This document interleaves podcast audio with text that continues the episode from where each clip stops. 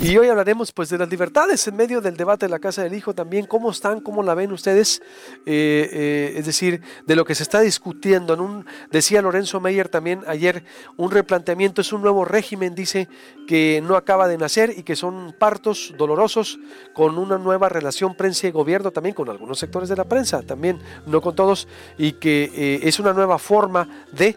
Eh, el otro lado de la información, dicen organizaciones, dicen periodistas, no, es un ataque directo a la prensa, es un eh, eh, autoritarismo incluso. Son dos vertientes. Eh, Fanny, ¿cómo ves esta situación? Pues, pues primero que nada, buen día, Luis Alberto, a la compañía también, Caro, y es muy importante y de suma valía reconocer el trabajo a nivel periodístico de cientos y de compañeras y compañeros que se han estado posicionando desde hace años, sexenios, décadas, ¿no?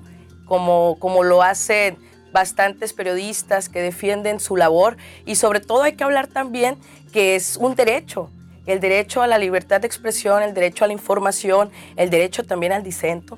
Entonces, primero que nada, a mí me gustaría comentar la importancia de la labor periodística.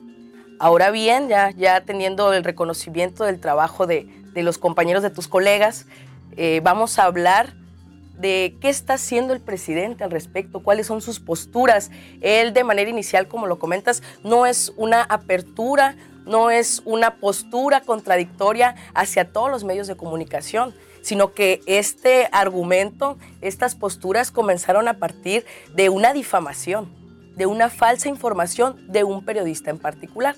Sabemos que es Loret de Mola. Entonces, para iniciar la intervención, a mí me gustaría plantear eso. Es verdad, es valioso el trabajo periodístico, sin embargo, hay que recordar que no todo es periodismo de nivel.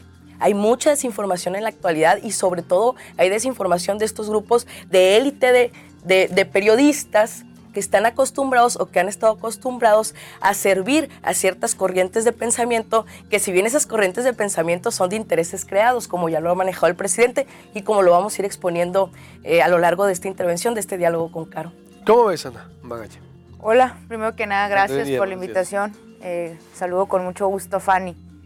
Yo lo que veo es, eh, me llamó mucho la atención que Fanny eh, viniera el día de hoy, sabiendo que es una defensora de las libertades, que es una defensora de los derechos y que ante los ataques que van más allá de, de ciertos periodistas o otros periodistas que se está dando hacia el gremio en general, porque no solo ha sido los ataques que se han dado desde las mañaneras, que recordemos que la función de las mañaneras es informar sobre lo que está pasando en México, no usarlos para atacar ni para...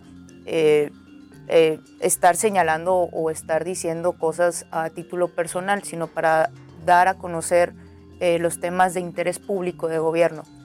Yo lo que veo también es que este tema no va nomás con lo que está pasando ahorita con Loret, ya traemos un antecedente de que el presidente en reiteradas ocasiones de manera repetitiva eh, busca descalificar a los medios que no están con él, y que a lo mejor Fanny va a decir que son porque tienen distintos intereses, pero vivimos en una democracia, todos pensamos diferente, y el señalar ciertas cosas eh, que vayan en contra. Creo que no podemos afirmar que el presidente no está con los medios cuando hace un ejercicio de entrevista periodística cada mañana. Y sobre todo no es un ejercicio sencillo, es un ejercicio amplio al que se le invierten más de una hora y media por la mañana, desde las seis de la mañana.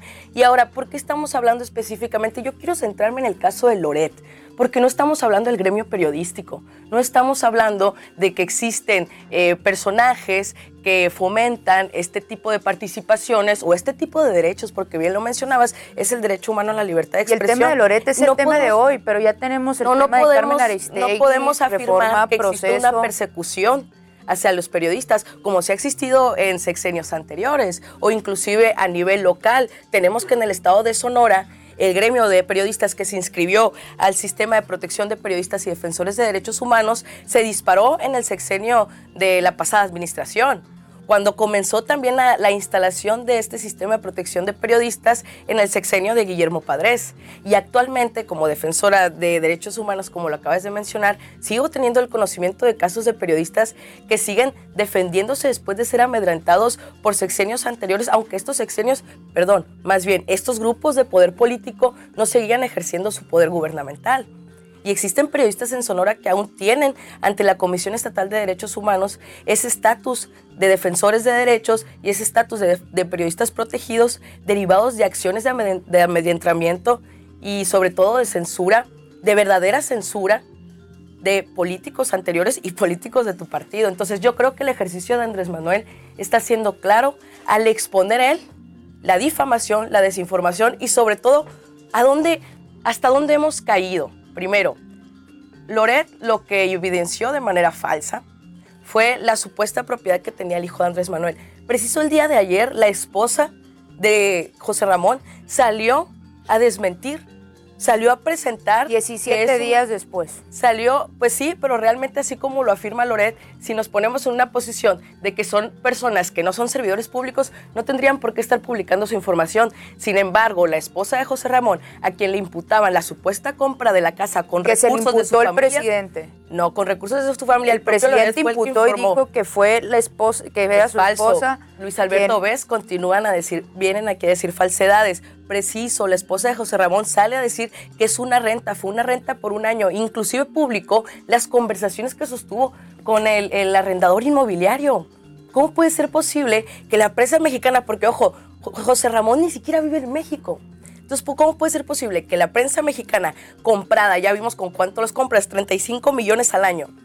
La si prensa te, vendida... Si te fijaste también que dice que Televisa le paga montajes. cuando... cuando Loret ya recibió un contrato desde hace dos años con, con Televisa.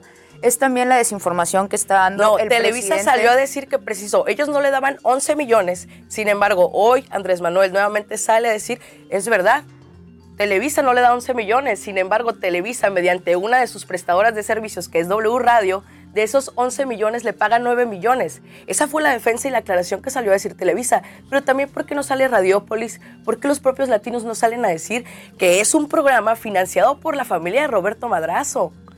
Ahí es donde está el conflicto de interés. ¿Qué opinas, Ana? ¿Cómo ves? Mira, yo respeto mucho la postura de Fanny. Yo entiendo cuál, que ella viene a, a defender a su Dios supremo, que es el presidente. No, claro que no, es solo entender, un ciudadano más que tiene una ver, aprobación. Vamos a dejar, que, vamos a dejar nomás que Ana, digo, en, se puede interrumpir, ¿no? El formato, no, no, eso por sí, eso es, es el tú por tú, es sin, la nueva edición. Saliéndonos de lo central, que, que fue para lo que fuimos invitadas, el discurso de odio que tiene contra el periodismo en México Andrés Manuel. Repito, las mañaneras fueron para, se crearon para informar sobre la situación, no para salir a amedrentar, a decir que fulanito, eh, Proceso, que El Universal, que Carmen Aristegui, que Artículo diecinueve, que diferentes organizaciones periodísticas y de la sociedad civil, nomás porque no comparten la visión que tiene el presidente y que la mayoría, y que todo su, su investigación, todo está respaldado por investigación. Entonces, salir el presidente a amedrentar, a decir, esto no estoy de acuerdo, y empezar persecuciones contra los periodistas, creo yo que es esa línea que está cruzando lo peligroso. Salir en un derecho de réplica a decir, esto no es así, está bien, pero exponer cuentas de Carlos Loret, exponer eh, a los periodistas que van y le piden eh, seguridad, como el caso de esta periodista de Tijuana que fue asesinada, pues también estamos viendo que no hay protección por, por el, el gobierno federal. Hay algo en lo que es importante puntualizar de lo que nos comenta Caro. Es verdad que desde el poder público jamás podemos, eh, las personas que se encuentran con, con la autoridad, ya sean servidores públicos, representantes populares, no podemos hacer una afrenta, no se puede hacer una afrenta directa al ciudadano de a pie. Eso es completamente claro. ¿Por qué? Porque se ex- existen cos- condiciones de vulnerabilidad, de desestabilidad, de jerarquización en la que la persona que ostenta el poder en el momento se encuentra en una cúpula o en una burbuja hasta de, de, de protección, ¿no? Derivada de, de, de lo que pueda suceder con, el, con la contraparte en el caso de la réplica. Pero ¿qué sucede en el caso de lo que publica el presidente Andrés Manuel? Él, una vez que emitió su comentario a raíz de, de los ingresos de Loret, él envía una solicitud, el, el lunes catorce de febrero envió una solicitud al I N A I. Inclusive la compartí aquí con, con la producción, ahí sí la Para podemos que, publicar, sí. ¿Tú cómo ves esta situación, Ana Carolina? De que la I N A I haga uh, público... Porque el presidente le pide permiso al I N A I, ¿eh? Y, a, y, y aquí quiero aclarar que el I N A I... ¿Tú estás a favor que el I N A I dé a conocer cuánto gana un periodista? Eh, hay, hay, es de cuidado.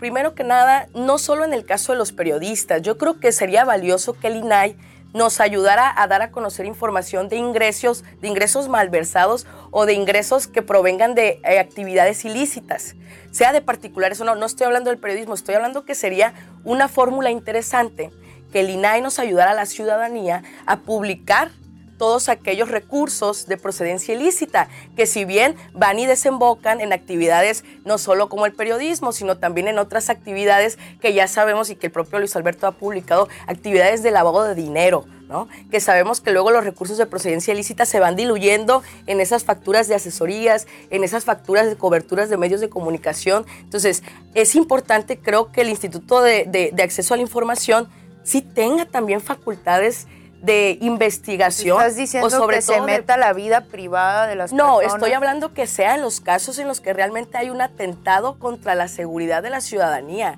o inclusive... Entonces, ¿cuál estás es? Diciendo que Carlos Loret está atentando contra la no, seguridad de la ciudadanía. Cuando comencé el argumento comenté que el INAI estaría interesante que tuviera facultades de investigación en casos que afecten a la ciudadanía. Si quieres hablar específicamente del, claro, del caso de Loret, ok, hablemos de abiertamente cuánto le ha hecho daño a la ciudadanía el periodismo de desinformación, el periodismo violento, que preciso, ahí, ahí comparto contigo el hecho de que no podemos estar en una disputa en medios de comunicación, en redes sociales. Sin embargo, quiero hablar de otro caso específico, otro montaje de Latinos y Loret de Mola que sufrimos los sonorenses en las campañas, cuando el señor inventó que nuestro actual gobernador contaba con eh, ciertas... Eh, Ciertos bienes, ajá, ciertos bienes raíces, ciertas influencias dentro de, de las bienes raíces acá en Sonora, y fue completamente falso.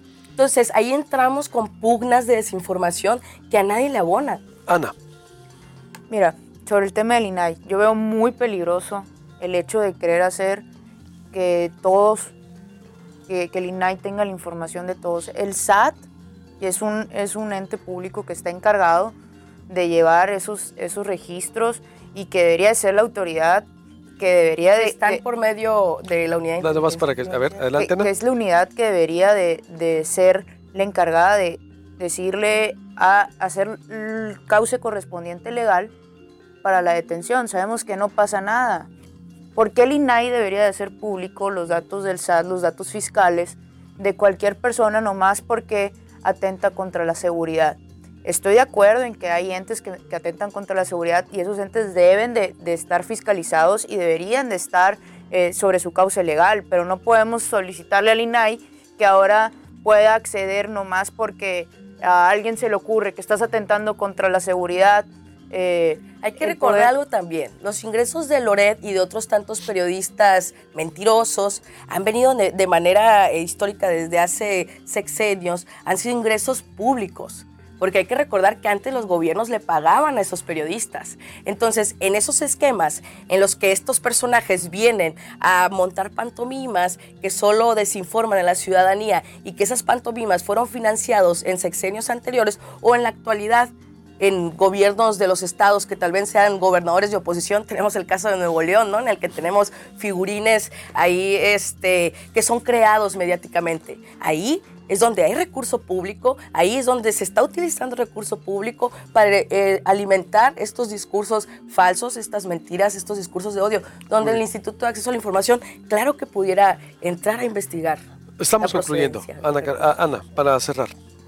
Nomás me gustaría decir que el, que el tema va más allá de eh, una investigación financiera, va sobre cómo se están transgrediendo los derechos constitucionales, diferentes normatividades, la ley de responsabilidad financiera, el código fiscal, al querer salir y, y, poder, y buscar esta información a través del INAI. Además, yo creo que el tema del periodismo, eh, aunque diga Fanny, eh, porque entiendo su postura de querer defender lo indefendible, de que son unas personas que no están haciendo eh, una labor periodística inteligente. La verdad es que el periodismo en general está viviendo una crisis, cinco periodistas asesinados solamente en este año. Ese ha sido uno de los sexenios más sangrientos para el periodismo. Eh, la libertad de expresión está en, en, en quiebre porque si tú sales a decir algo que va en contra del presidente, se te viene toda la mañanera encima. Eh, han sido días donde el tema ha sido Loret y no sabemos qué está pasando en el país porque el tema es Loret. El que se debió haber defendido, el que debió haber presentado sus datos es el hijo de Andrés Manuel. O sea, a mí no me importa lo que gana Andrés Manuel y si vamos Volvemos a hacer los comparativos. De fiscalizar a privados, entonces... No, pero a lo que yo voy es Andrés Manuel. Andrés Manuel sale a decir, yo gano esto y Loret gana esto.